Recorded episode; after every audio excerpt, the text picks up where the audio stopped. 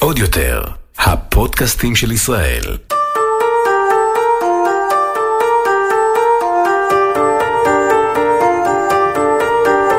אתם מאירי, הפליליסטית.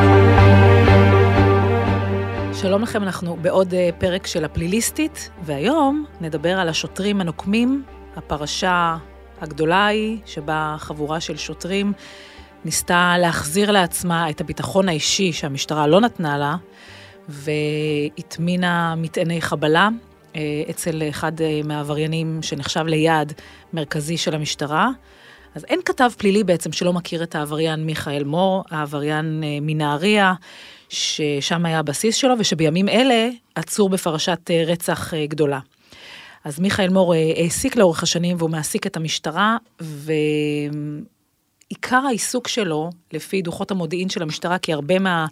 דברים שהוא עשה, המשטרה לא הצליחה להוכיח לאורך השנים, אז עיקר העיסוק שלו הוא גביית דמי חסות ובתי קזינו. משם הוא עשה את הכספים.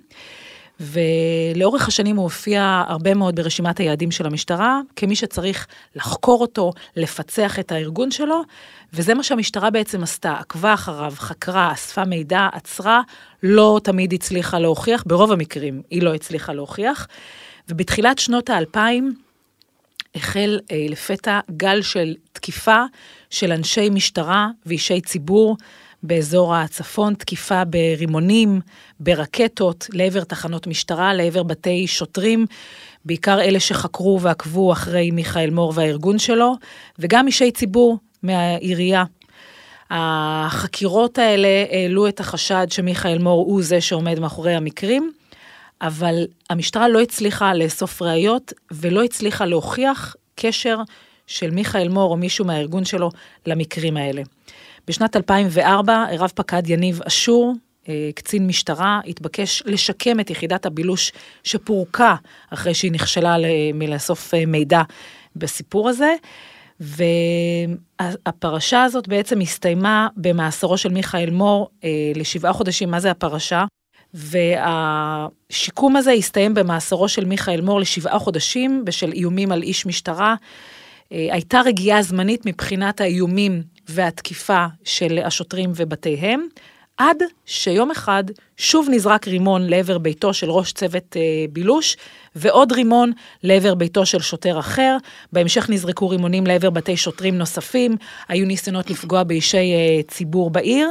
ושוב המשטרה לא הצליחה לקשור את מיכאל מור. שניים אה, מאנשיו של מור נראו כשהם מתצפתים לעבר ביתו של אביו של אחד השוטרים שהותקפו ברימונים, ואותם שוטרים, בזמן שהמשטרה מנסה לבדוק איך היא מצליחה כן לאסוף ראיות נגד מיכאל מור והארגון שלו בסיפור הזה, אותם שוטרים, חבורת שוטרים שהותקפה, החליטה לעשות מעשה.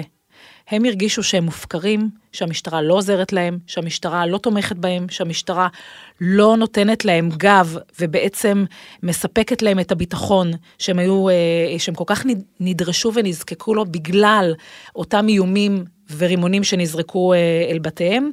והם החליטו לקחת את החוק לידיים ולחצות את הקווים, ומה שהם עשו, הם נפגשו עם איש אה, אזרח שהתמחה בהרכבת מטעני חבלה, הוא לימד אותם איך להשתמש ולהרכיב מטעני צינור, וחמשת השוטרים התחלקו בוקר אחד לשתי חוליות, כשחוליה אחת הניחה מטען חבלה אה, מתחת למכוניתו של מיכאל מור, וחוליה שנייה הניחה מטען חבלה על עדן חלון אה, בית שהיה בבעלותו של מיכאל מור. המטען התפוצץ, אה, נגרם נזק קל, מיכאל מור הצליח לגלות בעקבות הפיצוץ הזה את המטען ברכב שלו, ואם המשטרה בהתחלה חשבה וייחסה את המקרים האלה ליריבים שלו בעולם התחתון, אמ, מהר מאוד במחלקה לחקירות שוטרים גילו את האמת. מי שעומד מאחורי הניסיונות אה, לפגוע במיכאל מור באמצעות מטעני חבלה, הם שוטרים. אותם שוטרים אה, נעצרו בסופו של דבר, הועמדו לדין, נשלחו למאסר. ונמצא איתי כאן אה, ניצב משנה בדימוס אלכס אור, שהוא היה ראש מפלג חשיפה במחלקה לחקירות שוטרים, והוא אה, זה שחקר את השוטרים, הוא זה שחשף את המקרים, הוא זה שגילה, ועכשיו נתחיל לשאול שאלות. אלכס, שלום לך. שלום שם וגם לך. אז איך הסיפור הזה בעצם מתחיל, מבחינתך? אנחנו למען האמת לא נכנסנו לסיפור הזה של הפיצוץ, של המטעני חבלה מיד כשהוא אירע. אה, זה לא הגיע אלינו, לא קיבלנו לא ידיעות מודיעיניות ולא איזשהו משהו מבוסס שמעורבים בזה שוטרים. זה לא היה בחזקתנו. המשטרה רק אה, טיפלה בזה ולא אנחנו.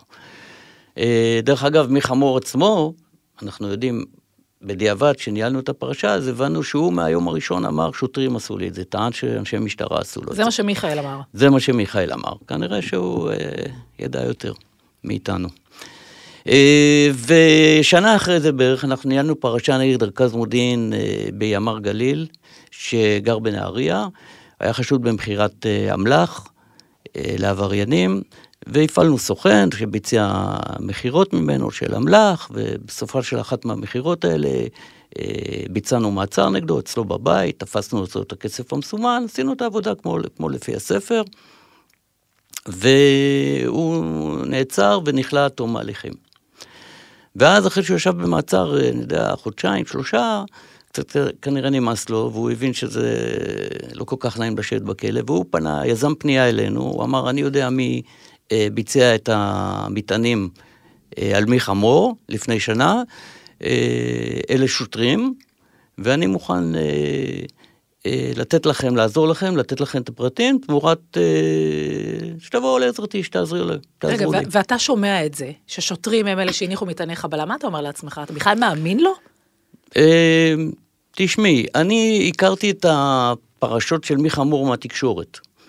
ויכולתי להאמין לכל דבר שקורה שם בנהריה באותה תקופה, כי השוטרים היו בלחץ עצום. איפה עוד נשמע דבר כזה שיורים ממטול רימונים, רימון לתוך, מנסים לפגוע לתוך החלון של קצין המודיעין, פגעו ליד בקיר. אין כאלה דברים. שמים רימון על דלת של בלש ממולכד, שהרימון מתפוצץ. הכל יכול לקרות, הכל הגיוני. בכלל למדתי בעבודה שלי במשטרה במח"ש כל הבלתי אפשרי, אה, אפשרי. אה, והתחלנו לנהל איתו משא ומתן, הוא חשב שהוא תותח גדול, והוא דרש שנסגור לו את התיק, ונשלח אותו לחו"ל, וניתן לו 200 אלף דולר. היו לו דרישות כמו בהרבה סרטים שהוא ראה כנראה, אמריקאים. ואמרנו לו שזה לא הולך ככה. ובאיזשהו שלב נותק הקשר. לא היינו מוכנים להתפשר, גם לא ידענו באמת מה, אם הוא ייתן לנו משהו איכותי או שהוא סתם ימרח אותנו. והעבירות שהוא ביצע היו מאוד חמורות, לא יכולנו שהוא יצא בלי שום עונש. ובאיזשהו שלב העורכי דין שלו עשו איזשהו צעד, הם פנו לבית משפט אה, בדרישה, בבקשה לשחרר אותו, והם אמרו שהם יחשפו את העניין הזה של הפנייה שלו עם ה... ואנחנו לא יכולנו להרשות לעצמנו שזה יקרה. אה, כיוון שזה היה קובר, כי אם הדברים שהוא אומר נכונים, זה היה קובר לנו כל אפשרות עתידית לחקור את הפרשה הזאת. לכן חידשנו איתו את המשא ומתן. הבאנו אותו אלינו, ישבנו איתו אני וקצין המודיעין של, אה, של מח"ש, אבי ביטון, והתחלנו לדבר איתו. אז הוא אה, רצה, קודם כל שנסגור איתו עסקה, שהכל יהיה סגור, ואז הוא יספר לנו מה יש. אז זה לא הולך ככה, הדברים האלה. הסברנו לו, הוא מאוד חשש, אמרנו לו, תשמע, אנחנו לא קונים חתול בשק, אנחנו נעשה איתך עסקה, בסוף אתה תמכור לנו שהיא חרטה ברטה. זה לא הולך ככה. הוא אמר, אבל אם אני אגיד לכם, לא תצטרכו אותי. מה, איזה פרט הוא נתן לך, אלכס? לא נתן כלום, הוא לא היה מוכן לתת כלום. הוא אמר, קודם תעשו איתי הסכם, אני אתן לכם את הכל. אני גם לא- מבין את החשש שלו, אם הוא ייתן לנו את הכל. ועשית את זה? לא, מה פתאום. אמרנו, תשמע, אנחנו לא קונים חתול בשק. בחיים לא עובדים ככה, זה לא מקצועי, לא עובדים בצורה כזאת. דרך אגב, אתה כאיש מודיעין במשטרה הוותיק, אתה אמור לדעת את הדברים האלה. אה, ואם אתה תעמוד על שלך, אנחנו מאוד נכבד את הרצון שלך, נעלה אותך עכשיו על הרכב, נחזיר אותך ל... לרמלה, לכלא, איפה שאתה נמצא, וזהו, בצער רב, למרות שאנחנו רוצים את מה שיש לך. לא נעשה כזה דבר. אמרתי לו, תשמע, אתה תיתן לנו את מה שיש לך, ואנחנו מתחייבים נותנים לך מילה של כבוד, שאנחנו לא עושים לזה כלום, בלי שעשינו איתך את ההסכם. ואז הוא אה, באמת אה, באיזשהו שלב אה, הסכים לשתף פעולה, והוא סיפר לנו שיש איזו חבורה של שוטרים תימנים, שרוצים, שנפגשים פעם בשבוע ומעשנים אה, גת ביחד ושרים שירים תימניים ושירי דיכאון, יש להם הוואי כזה, והחבורה הזאת הם אלה שביצעו את המקרה. אז בחבורה הזאת אה, נמצאים השוטר רמי מוסא, אה, אייל חדד, אלדד חדד. אלדד חדד, סליחה, אלדד חדד, ועוד שוטר בשם אייל יהודה, שהוא אה, שוטר אחראי על, אה, על איזשהו יישוב מטעם משמר הגבול, על הביטחון שם. ואיך הוא יודע את זה? הוא אומר, רמי מוסא הוא חבר טוב מאוד שלו, ויום אחד, הוא רצה להשתייך לחברה התימנית הזאת, והוא לא התקבל, לא עבר את המבדקים שם כנראה, והוא קצת הרגיש מתוסכל מזה. ורמי מוסא יום אחד ישב אצלו ואמר לו, תשמע, אתה זוכר את זה עם מיכה מור? זה אנחנו עשינו את זה. הוא אמר לו, אתה יודע, אפילו ישבתי, נסעתי שם, והמטען היה על הברכיים שלי, ופחדתי פחד מוות, שקשקתי, זה כל מה שהוא אמר. עכשיו, מה אתה עושה עם המידע הזה? זה מידע שהוא נפיץ, זה פצצת אטום. זה מידע שהוא פחות נפיץ, כי בינתיים חלפה כבר יותר משנה, וקצת הייתה רגיעה, השוטרים לא ביצעו עוד, אה, עוד פעולות, והמצב כרגע הוא רגוע. אם היינו מקבלים את זה שבועיים, שלושה אחרי, אז באמת זה היה... לא, אבל זה שוטרים שעדיין משרתים במשטרה. כן, נכון, נכון, נכון. אבל אין איזה משהו, אין איזה, מה שמכנים בשב"כ, זה לא איזושהי פצצה מתקתקת, שאתה חייב עכשיו אה, לטפל. למה? הם יכולים להמשיך אה, ולעשות לא מעשים פליליים. הם לא עשו כלום שנה. לא היה לנו אינדיקציה שמעבר לזה נעשה עוד כי משהו. המצב נרגע מבחינת מור? Uh, המצב, אני לא חושב שנרגע מבחינת מור. הם כנראה אולי נבהלו ממה שהם עשו, קיבלו קצת רגליים קרות. הייתה להם חוויה קשה, אנחנו יודעים בדיעבד אחרי זה שהם שקשקו מאוד כשהם okay. עשו אוקיי. את זה. Uh, ואז, uh, דבר ראשון, העלינו האזנת סתר לדמויות שהוא ציין, ו... לא קורה כלום בהאזנת הסתר, באיזשהו שלב החלטנו לעשות איזשהו גירוי. אה, מה זה גירוי? עושים איזו שיחה עם אחד מהאובייקטים האלה, ורוצים לראות מה מתפתח. האם הוא עושה שיחות לאנשים אחרים? ואבי ביטון, קצין המודיעין, התקשר אל אה, רמי מוסא, ובכזה סלנג עברייני אמר לו, תשמע, אני יודע מה עשיתם לשמן, זה מחמור. ואני צריך להיפגש איתך, וכדאי לך שאני אפגש איתך, מין שיחה כזאת ארטילאית, שהוא אומר לו, מי אתה, על מה אתה מדבר? הוא כמובן מכחיש הכל, אבל הוא אומר, אני עוד אהיה איתך בקשר. השיחה הזאת הייתה מאוד מוצלחת מבחינתנו, כי מיד אחרי זה רמי מוסא מתקשר לאלדד חדד, שיחה של חצי דקה. איפה אתה? אומר לו, אני בבית. אומר לו, תחכה, אל תצא, אני עוד עשר דקות אצלך, אני צריך לדבר איתך. אוקיי. מה אתה אומר? לא עכשיו, לא בטלפון, אני בדרך אליך. אז uh, יש לנו אינדיקציה שקודם אה, uh, כל המידע שקיבלנו כנראה הוא נכון, והוא המימוס המעורב. אם הוא מדבר עם אלדד חדד, שמופיע לנו גם במידע קודם, אז גם אלדד חדד מעורב. אבל אז אתם הולכים למפגש הזה? לא, אין לנו, אנחנו לא יכולים להתארגן, המפגש הוא עוד עשר דקות, וגם אין אוקיי. לנו מה ללכת אליו, אנחנו, הם ישבו בבית וידברו, אנחנו לא שומעים מה קורה שם. אז איך אתה מתקדם? צריך סבלנות בתיקים האלה. זהו, יש לנו את השיחה הזאת, זה לא שיחה שתוביל להרשעה לא כלום, אבל זו שיחת אינדיקציה, שאתה בכיוון. אוקיי. Okay. אה, ולמחרת אנחנו מקבלים עוד איזה טיפ, גם כן בעקבות ה, אה, אותו אה, תרגיל שעשינו עם השיחה הזאת, אנחנו מקבלים עוד טיפ מאוד מאוד רציני, באמת. רמי מוסא הזה מתקשר עוד פעם, הפעם לבחור שאנחנו נכנה אותו בשם מ'. שהוא אה, בלש, היה רכז מודיעין במשטרת אה, נהריה בתקופ, בתקופה הרלוונטית של הפיצוצים, וכרגע הוא משרת בעכו. והוא אומר לו, תגיד, אתה התקשרת אליי אתמול? אומר לו, לא, למה? הוא אומר, לא יודע, חשבתי שאתה התקשרת אליי. אתה בטוח לא התקשרת אליי אתמול בשום... הוא אומר לו, לא, מה פתאום? הוא אומר לו, טוב, אוקיי. הוא אומר לו, מה... מ' אומר לו, מה הסיפור? הוא אומר לו, לא, לא, שום דבר. יאללה, להתראות, סוגר את השיחה. הבנו שרמי מוסא כל הזמן טוחן בראש, מי התקשר אליי, מי התקשר אליי, והוא מתקשר לאיש משטרה, לאותו מ"ם, מ"ם איתם בקומבינה. זאת אומרת, הוא חשב אולי שמ"ם ניסה למתוח אותו או משהו כזה, ורצה לבדוק את העניין הזה. אולי הכל נשמע לו קצת דומה. אז אנחנו קיבלנו אינדיקציה שמ"ם גם כן, יש לנו עוד חשוד שהוא בוודאות בתוך העניין, אותו מ"ם. ואוקיי, ואין עוד שיחות, הם מאוד צעירים. את רואה גם לפי האינדיקציות שקיבלנו. אה, בשלב מסוים אה, התחלנו לבנות תרגיל שאנחנו נבצע אותו בזמן, ה, בזמן המעצר, והתרגיל הוא שאנחנו ממלכדים רכב של משטרה, שמים בו אמצעי האזנה, וברכב הזה יינתן לשניים מהחשודים להגיע אלינו לחקירה, ואנחנו נשמע מה הם מדברים במהלך הנסיעה. הבנו שאנחנו לא, היו כל מיני שום מחשבות לעשות כל מיני, איזה, לשים איזה מחשבות מטורפות, גם הגענו עד לפרקליט המדינה, איזה מישהו העלה רעיון לשים איזה רימון הלם ליד בית של שוטרים, או ליד בית של מי חמור, או מישהו מאנשיו, ולראות מה קורה. נורא מסוכן, אני הייתי נגד זה, כי זה גם יכול ליצור איזושהי מלחמה. זאת אומרת, אתם החלטתם להציב האזנה, מכשיר האזנה בניידת משטרה. בניידת. כשאתם קוראים להם לחקירה. עכשיו, כן. והמטרה היא לשמוע אותם בעצם, כן. מטעמים גרסאות, כן, מביעים את כן, החשש שלהם כן, מהחקירה. כן, אוקיי, כן, ומה אתם כן, שומעים? חכי, זה לא פשוט, זה צריך להיערך לתרגיל כזה. קודם כל היינו צריכים להכניס שותפי סוד במשטרה, כי אנחנו לא יכולים לבוא לקחת ניידת מהיחידה שהם משרתים ולהעלים אותה וזהו. אז הכנסנו את אה, מפקד המחוז ואת מפקד הימ"ר אה, המקומי שם שיושב בעכו, כי הוא זה שהיה צריך לסייע לנו עם רכב. קבענו איתו פגישה, הפגישה הייתה ממש בשושו, אסור היה לראות, אנחנו יכולים להגיע למטה של מפקד המחוז, אה, אני ומנהל מח"ש בעצמו גם אה, ישר השמועות מתפשטות, זה בעיה כשאתה עובד עם משטרה, ישר קולטים דברים, הם מכירים אותנו, הם יודעים. קבענו איתו באיזה מקום ניטרלי, באנו, פרסנו בפניו את הכל, אמרנו, תשמע, אנחנו יכולים לספר לך משהו שזה פצצה, אנחנו חייבים שאתה תתחייב לשמור סודיות, סיפרנו להם את הכל, הכנסנו אותם לתמונה, וסיכמנו שהמפקד הימ"ר יצא יום אחד הביתה, הוא גר באזור חיפה, אנחנו נחכה לו ליד הבית, הוא ייקח איזושהי ניידת, לא את הרכב הצמוד שלו, ייקח ניידת של היחידה, אנחנו ניקח את הניידת, הוא גם דרש שניתן לו רכב חילופי, כי הוא אמר, אם בלילה יהיה איזה אירוע, אה, אני חייב להגיע לאירוע. קיצור, לקחנו את הרכב של היחידה, נסענו אותו לירושלים, שם המעבדה שלנו, מתקנו את הרכב אה, גם בהקלטה קולית וגם בווידאו. והחזרנו לו את הרכב לפנות בוקר, לקחנו את הרכב שלנו.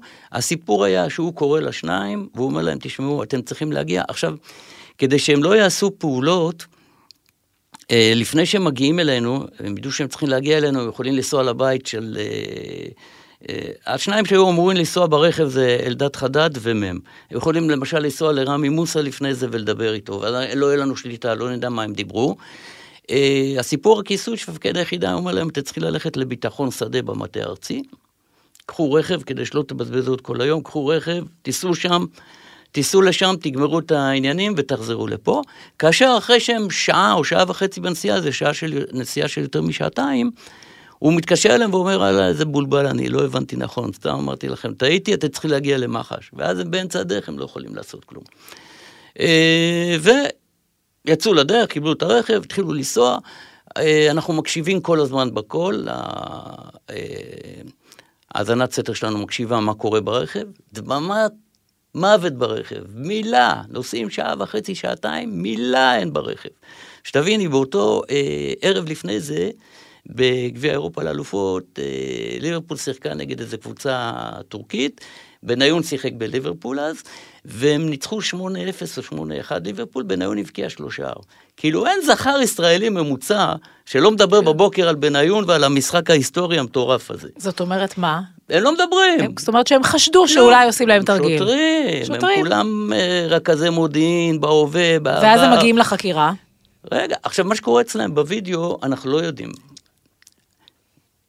מה שקורה אצלם בווידאו אנחנו לא יודעים. מה שקורה במהלך הנסיעה, כנראה שמפקד הימ"ר קצת הציק לו המצפון על זה שהוא משתף איתנו פעולה, והוא שיתף איזה קצין במה שקרה. הקצין הזה מתקשר, תראי את זה ממולחים, מתקשר למם, כי הם חושבים שמם סתם הוא אה, איש קש שהכל אה, קשור לאלדד חדד, אומר למם, חושבים שמאזינים לאלדד חדד, אומר למם, תן את הטלפון שלך לאלדד חדד בנסיעה, אומר לאלדד חדד, תשמע, תעצור בצד, תרד מהרכב ותתקשר אליי בפלאפון של מ'. אה, אלדד אומר בסדר, לא שואל שאלות, לא כלום, אומר בסדר. והוא ממשיך לנסוע, לא עוצר, לא כלום, יש לו ביצים מפלדה לאלדד חדד. כאילו הם מרגישים שמשהו מתבשל עליהם חזק, והוא לא נופל, באמת הוא קר רוח. אה, באיזשהו שלב כמפקד היחידה מודיע להם, אתם צריכים באמת ללכת אה, למח"ש. תוך כדי הנסיעה הזאת היא באה אליי הבחורה שמאזינה, אומרת, שמע, לא קורה כלום ברכב, הם כנראה יודעים שיש האזנה. אה, מה עושים? צריך לעשות משהו. מהר מאוד אלתרתי שתרגיל חקירה ככה פרוביזורי על המקום. אלדד חדד שנה לפני זה מישהי התלוננה נגדו על אונס. כן. התלונה הייתה מאוד מופרכת וסגרנו את זה אה, בלי לחקור אותו בכלל. הוצאתי מהגנזך את התיק הזה של האונס, וסיכמנו איך שמגיעים, מפרידים ביניהם. מ' הולך ישר לחקר על המטענים, אלדד חוקרים אותו על האונס.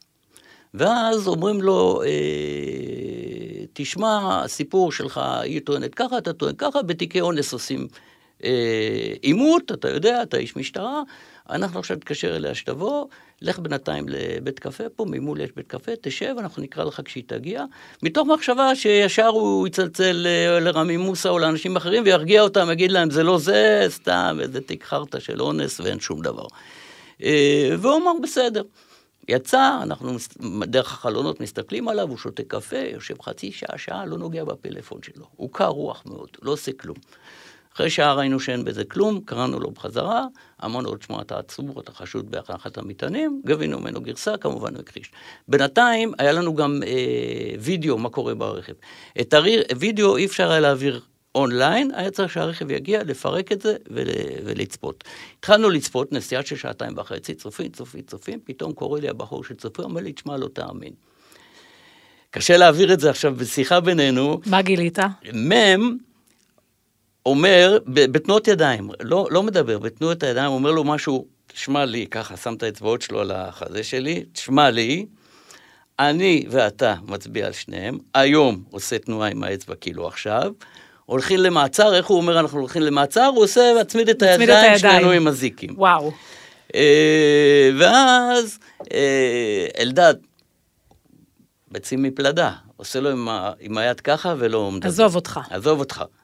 ואז עוד פעם אומר לו, תשמע לי, יש להם ט"א, הוא עושה לו סימן, כאילו שגלגול אצבע, שזה... טביעת אצבע. ברור, שיש כנראה טביעת אצבע. ומבחינתך זה בינגו? זה כבר קושר אותם למקרה? זה כבר קושר אותם הרבה אוקיי, יותר. אוקיי, עכשיו הם מגיעים לחקירה, הם יושבים, מטיחים בהם, אתם הטמנתם מטעני חבלה ברכב ובבית של מיכאל מור, בגלל שהוא זרק אליכם אה, רימונים, והרגשתם כן, מופקרים. כן. איך הם מתנהלים בחקירה? שוטרים, צריך לומר שוטרים, שוטרים אמורים לבוא לחקירה, הם כבר יודעים מה זה תרגילי חקירה, הם יודעים איך לא להישבר, כן. הם באמת לא נשברים? דרך אגב, לא ציינתי את זה, באותו יום עשינו את התרגיל הזה, במקביל צוותים שלנו לפנות בוקר כבר נסעו לנהריה, ועצרנו את רמי מוסא ואת אייל יהודה, את זוכרת? כן. מחבורת מעשני האגת והשירים התימנים. אה, אז היו לנו ארבעה עצורים בתיק הזה, אמרנו להם, תשמעו, אה, קודם כל הם מכחישים כולם, זה לא ברור. אה, אלדד חדד הוא, דרך אגב, הוא מאוד עוין, הוא מאוד אנטי.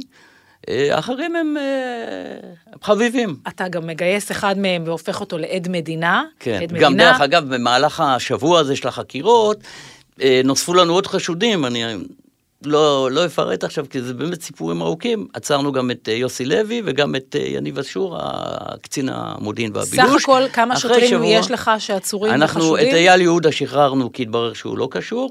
ונשארנו עם חמישה עצורים. חמישה עצורים, כן. אחד מהם אתה הופך, אתה כן, הופך לעד מדינה. כן, ביום האחרון, ממש בדקה ה-90. נגד החברים שלו, הוא כן. בא ומספר וקושר אותם כן, בעצם, כן, וזה כן. הפלומבה, מה שנקרא, זאת כן. מלכת הראיות, מה שנקרא, כשאתה שותף לעבירה ואתה בא ומספר כן. איך עשיתם, כן. ומוסר מה שנקרא פח"מים, פרטי חקירה מוכמנים. בוא רק ספר לי מה הפח"ם הכי חזק שהוא מסר לך, עד המדינה? תשמעי, קודם כל, היה לנו גם DNA של עד המדינה, על סרט מהפיצוץ, סרט הדבקה אחד. אה, הפחם, הוא סיפר לנו איפה הם אה, נפגשו, הוא סיפר לנו איפ, איך הם הרכיבו את המטענים, איך הם החליפו את ה... איך הם שינו, זיפו את מספרי הזיהוי של הרכבים שהם יצאו איתם. הוא סיפר לנו את כל הפרטים האלה, שזה היו פרטים שהיו אה, ייחודיים, שגם לא ידענו אותם קודם.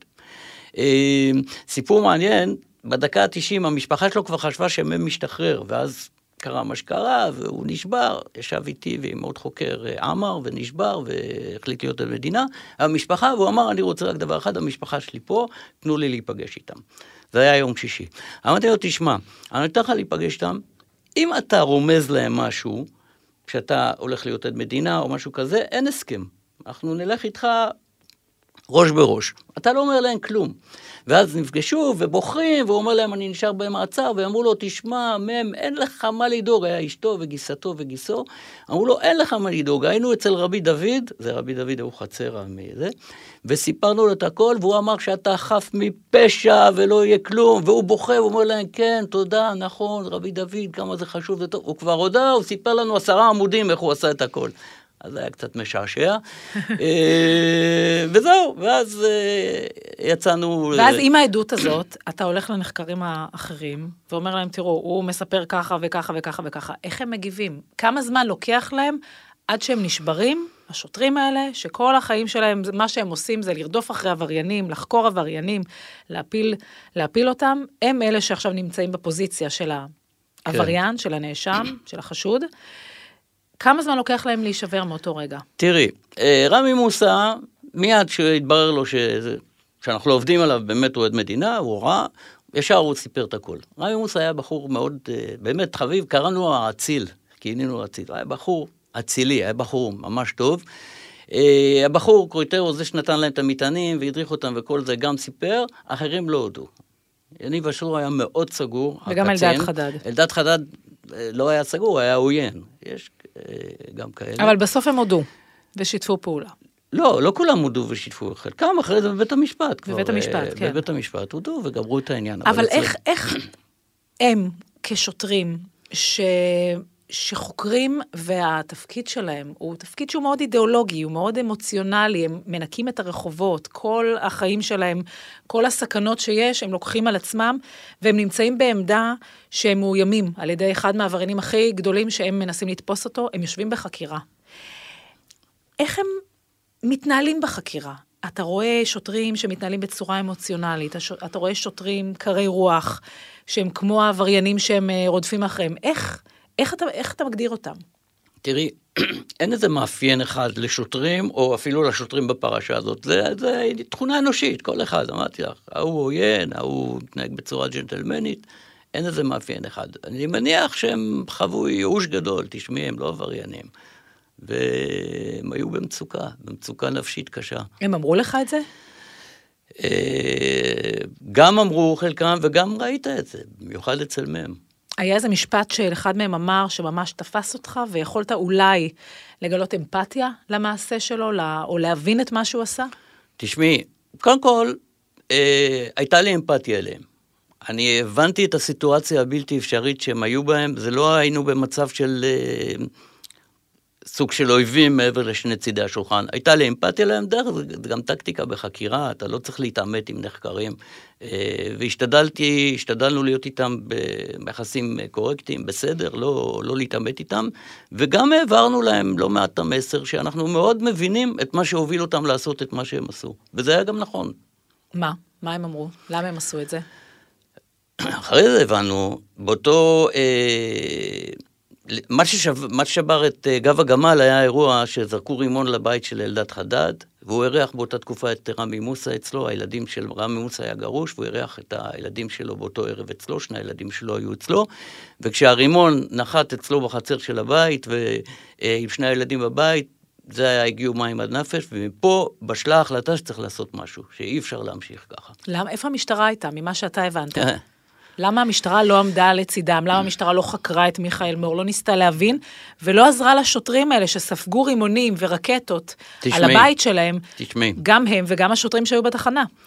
המשטרה, אה, כל הטיפול שלה בפרשה הגדולה של מיכאל מור ונהריה לאורך השנים, כשלה כישלון חרוץ. אני לא יודע, בגלל שזה פריפריה, זה לא במרכז, ודברים האלה קורים בקצה המדינה באיזשהו מקום.